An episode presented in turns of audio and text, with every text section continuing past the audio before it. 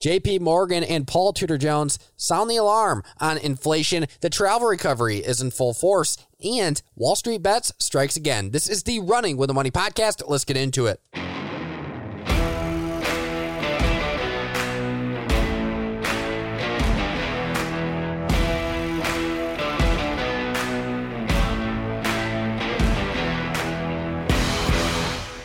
And we are back. We're back with another beautiful Monday, another week of amazing opportunity in the markets. And what is going on? Well, the topic of the day is inflation. But before we get into that inflation topic, as we have, it seems like the past five episodes, unfortunately, I apologize for this, but the headlines keep piling on. The inflation fear keeps piling on this market, and the choppy action continues. So taking a look, Dow Jones Industrial Average down eighty-five points, NASDAQ up one oh four, S and P five hundred up seven, the Russell two K up nearly ten, but the V I X, that moving to the upside, four point seven percent. So what is going on with the markets? Well, more choppy action. We got a technology bounce back, which I like to see. The Apple, the Microsoft, the Google, the Facebook, the Amazon, the Taiwan Semi, the Nvidia, the Salesforce, the Shopify, all bouncing back today. Meanwhile, Wall Street Bets striking again. We have major names such as Corsair and Clean Energy moving to the upside. And we also have a few others kind of starting the surge as well. We have Petco moving to the upside, A M C, Clover, the usual A M C stocks, or not A M C stocks, but Reddit stocks moving to the upside. Either way, we got to get into the headline of the day, and it seems like the headlines have been piling on on this beautiful Monday afternoon. But my goodness, inflation, talk about the topic of the day. I mean, the C E Os and the bankers and my goodness, the investors were out going against the Fed, which is odd. Don't they say never bet against the Fed? Well, these investors are and these C E Os are, and they're saying the Fed is wrong. Now, today, J P Morgan Chase C E O Jamie Dimon sounding the alarm. He basically said that they were raising cash, that he said we're just literally just bringing our cash stock, or we're basically, in essence, just continuing to stockpile cash. In fact, he said, unquote, effectively stockpiling cash. Um, he went on to say, we have a lot of cash and capability, and we're going to be very patient because I think you have a very good chance inflation will be more than transitory. Now, he's not the only one to say that he thinks it's more than transitory, because Paul Tudor Jones said it this morning as well. But before we get into Paul Tudor Jones, we have to talk about more of what Dimon said. He went on to say, if you look at our balance sheet, we have five hundred billion dollars in cash. We've actually been effectively stockpiling more and more cash, waiting for opportunities to invest at higher rates. He then said, I do expect to see higher rates and more inflation, and we are prepared for that. Now, this was after the Paul Tudor Jones interview, which honestly, I'm surprised the market didn't react more to this morning. But this is huge. We have the C E O of J P Morgan, one of the largest banks out there in the world, coming out and saying, I expect higher inflation. I definitely expect higher inflation, and we are preparing for that, and we are, in essence, waiting for opportunities. In essence, we are waiting for a pullback to buy our investments and our treasuries and whatever we like to buy, our income-producing assets. We are waiting to purchase those. Now, they went on to say, okay, they went on to say, um, actually, when I say they, who in the world am I talking about? Yeah, there was more than one major bank C E O that came out and warned against inflation. Now, Morgan Stanley C E O, James Gorman, he also did an interview today, and he warned of inflation as well. He also said that he thinks that higher inflation is lasting and not transitory. He went on to say, on quote, the question is, when does the Fed move? It has to move at some point. And I think the bias is more likely earlier than what the current dots suggest, rather than later. So he is also implying, he's also saying there that he believes that the Fed is going to have to raise rates and start to, in essence, taper bond purchases, the bond purchases they've been making every month. Um, in essence, it's almost been a stimulus to the market much quicker than what they expected, because inflation is starting to get out of hand. Um, and we saw that in this latest C P I number, which was just over five percent. So, I mean, we're still talking about this inflation narrative because more and more information starts to come out on it. And these big investors and these big banks continually are saying this inflation is real. This is long-term inflation. The Fed is wrong. It is not transitory. Now, Paul Tudor Jones, if you don't know who it is, he's an American billionaire hedge fund manager, very successful manager, and honestly, he's probably some argue one of the best investors of modern of our modern time. But aside from his past, we have to talk about what in the world he said. So he literally said the Fed was wrong. In fact, he is almost going fully against the Fed here. He said, um, I would go all in on inflation trades if the Federal Reserve is nonchalant this week. In fact, on quote, I'd probably buy commodities, buy crypto, buy gold. He went on to say, if they course correct, then you're going to get a taper tantrum. And I one hundred percent agree with him. The C E O of J P Morgan is somewhat implying that here, I believe, from what, the way I'm reading it. They have cash. They're waiting to buy. They're waiting to purchase um, the assets that they like. They're stockpiling cash, waiting for opportunity. That signals to me that they're, in essence, waiting for a pullback in some manner. Um, and then you also have Gorman saying, yeah, I believe that the Fed's going to have, have to act quicker than normal. So all of these things would imply a taper tantrum, and Jones is literally coming out and bluntly saying, if they course correct, so if they raise rates quicker than what they expected, if they start to taper, if they start to take back those major bond purchases every month, you're going to see a major taper tantrum. Now, he also went on to say, if they treat these numbers, which he was talking about the C P I inflation numbers, which were material events, they were very material. If they treat them with nonchalance, I think it's just a green light to bet heavily on every inflation trade. That was quoted. The every inflation trade, the every, you know, the every uh, buy crypto, buy gold, buy commodities, that's on quote. This is a billionaire hedge fund manager, one of the most successful out there, saying go in on inflation. And that is why for the past few episodes, we've been talking about getting those more inflation-friendly names in your portfolio, because at the end of the day, all of these guys could be wrong. These banks have been wrong before. These investors have been wrong before. Tudor Jones, he's been wrong before. Everyone's been wrong before in this market. We could all be wrong. Going against the Fed could be completely wrong. The Fed could be right. But at the end of the day, you want to, to prepare for every scenario, or at least as many as you can. You want to have plan A, B, C, and D, in my opinion. So I have an A, and I have a B, and I have a C, and I have a D plan. And what is that plan? It is literally a portfolio, a barbell portfolio, fifty-fifty split down the middle, where I have fifty percent or I'm working to get fifty percent of my holdings inflation-friendly, and the other fifty percent not so inflation-friendly, and that's the side I'll be looking to add to if the market does throw a taper tantrum, the growth side of things. Meanwhile, I will be holding my inflation-friendly names, which hopefully will hedge out those inflation fears. That's what I'm looking for. Now, not only did we get Jamie Dimon, not only did we get James Gorman, not only did we get Paul Tudor Jones, but we also got BlackRock's global bond chief, Rick Reeder. And he came out and he said that he expects the Federal Reserve to, quote, step back from its easy policies and start talking about tapering its bond purchases, according to C N B C.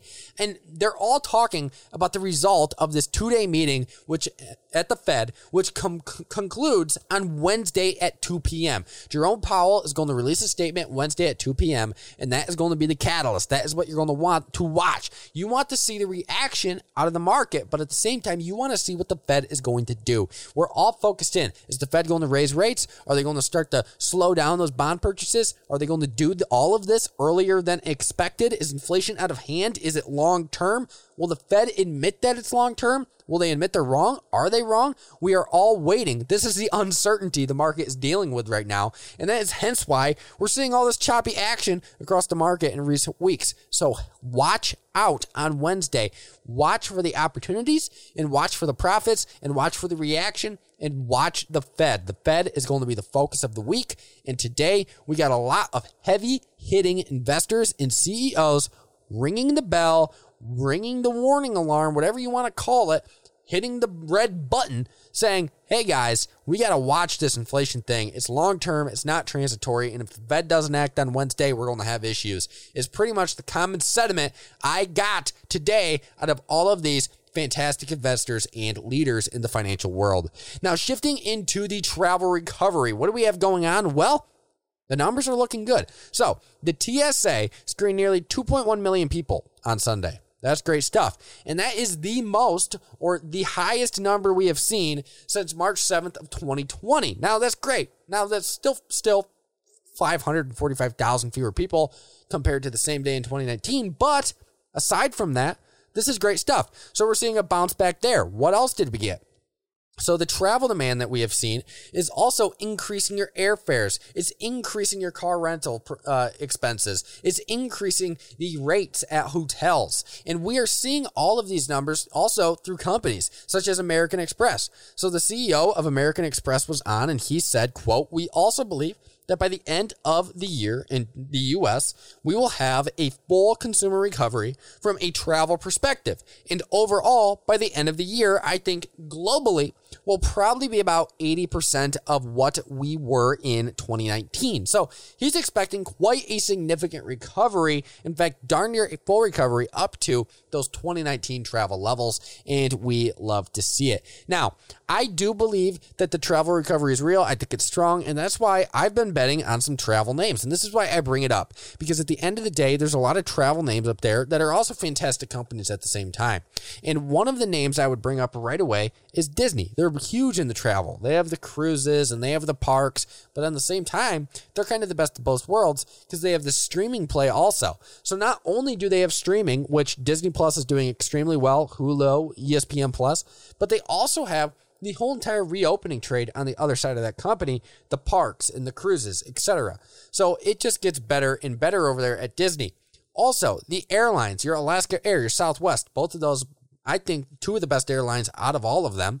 Um, those also probably going to continue to recover. Your cruise line slowly going to continue to recover. I'm hesitant to push you guys towards the airlines and the Carnival Cruise and those kind of type names, the cruises, partially because those companies really aren't fundamentally great companies. Um, in fact, airlines have never really been, at least in the past few years, great like companies to invest in for the super long term.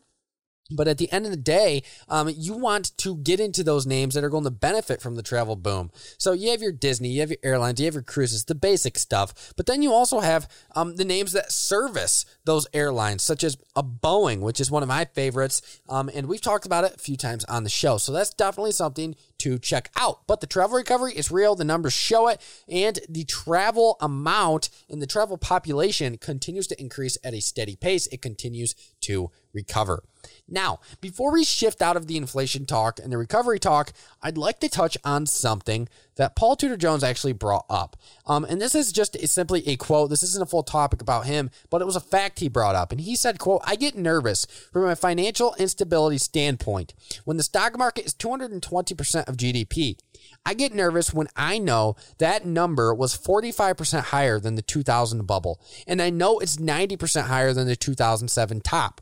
Now, that really put things in perspective for me because it's another one of those numbers, and I think a lot of you will relate to this, that just goes to show we are way above. We are outperforming at a significant pace um, historic levels. I mean, we are years past what has averaged. You know, we're supposed to be in a bear market by the average, and we're not. We're still going strong. We're still very bullish. In fact, if you look at a one-year chart, if you look at a twenty, thirty, forty-year chart, of the Dow Jones, it looks like one of those parabolic charts that you see the upside. Now, part of that's natural, but not all of it. I mean, if you take a look at the last twelve, the fourteen, the twenty-four months, the market has been extremely wild, extremely volatile. From the March crash to one of the best rallies we have seen in decades, the stock market is literally continuing to move to the upside. Just today, it, I mean, the NASDAQ, S and P five hundred, both pushed all-time highs, I believe. Yeah, you have the NASDAQ pushing nearly an all-time high. You have the S and P making a fifty-two-week high, an all-time high. You have the Dow Jones pushing a fifty-two-week high.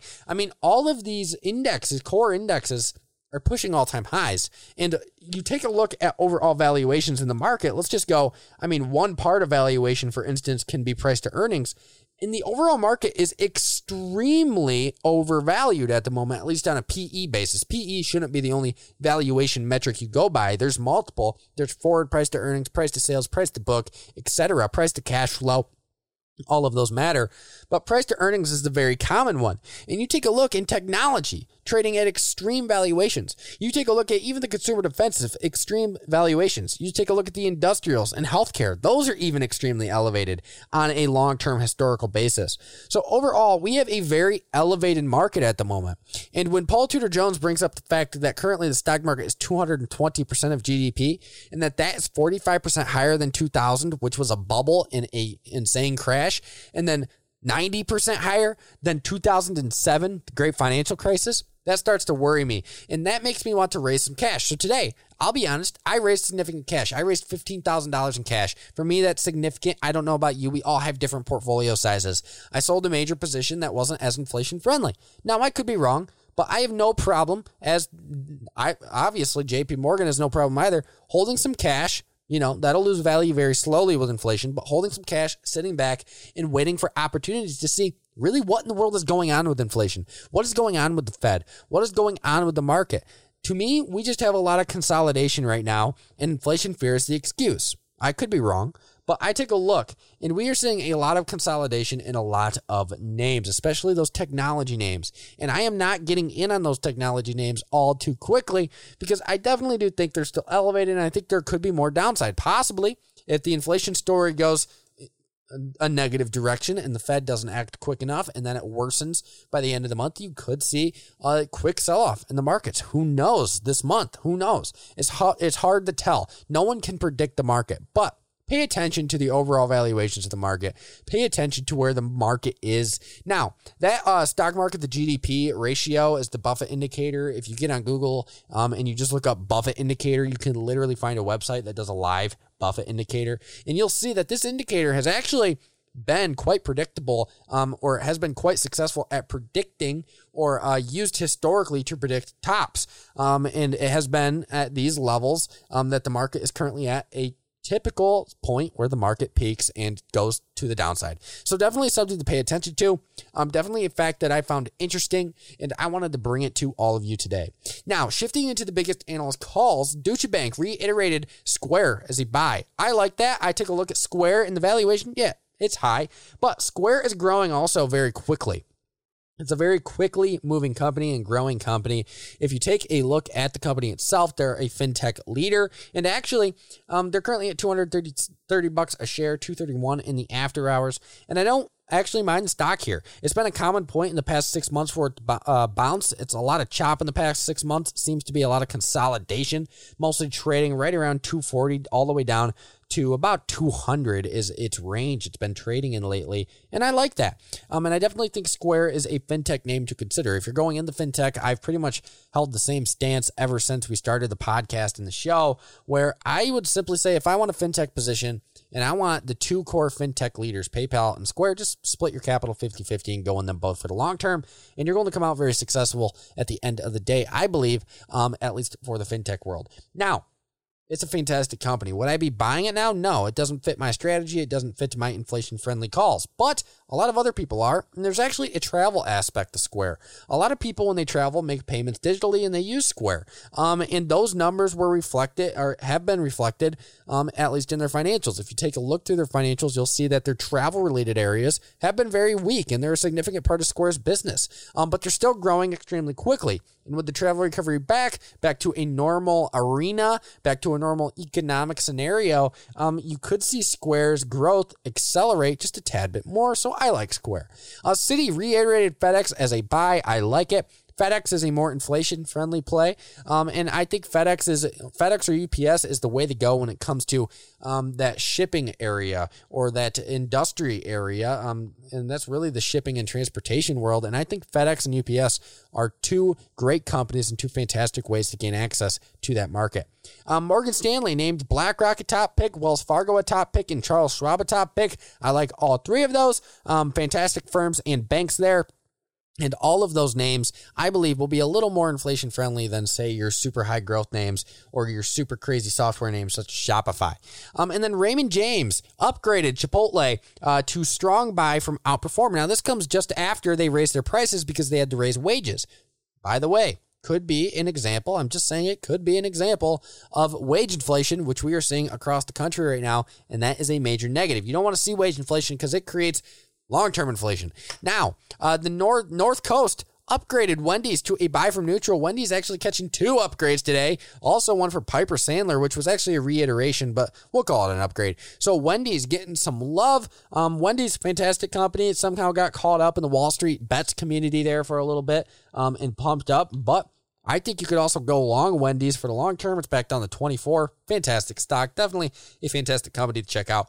Um, and then finally, U B S reiterated Nike as a buy. I have continued to like Nike. I ended up actually exiting the name um, a few months ago, and I'll tell you why. They had major supply chain shortages, and the market hated it, and it fell out of market favor. And since then, the stock has not been fantastically loved. In fact, it's way off its highs at one forty-five. It's still right down around one thirty, and it's been flat um, since October of twenty twenty. So I'm not a fan of flat at all, unless I'm investing on like a five to ten year basis.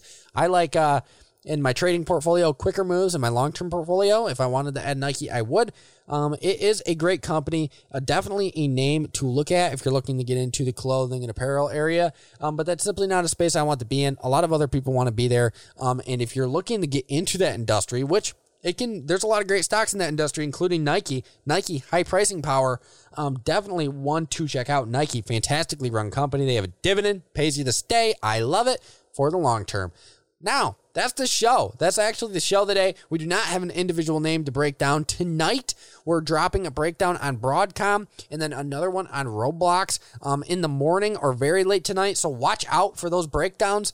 Um, but either way, before we end the show, we got to talk about the overall market. So what do we see today?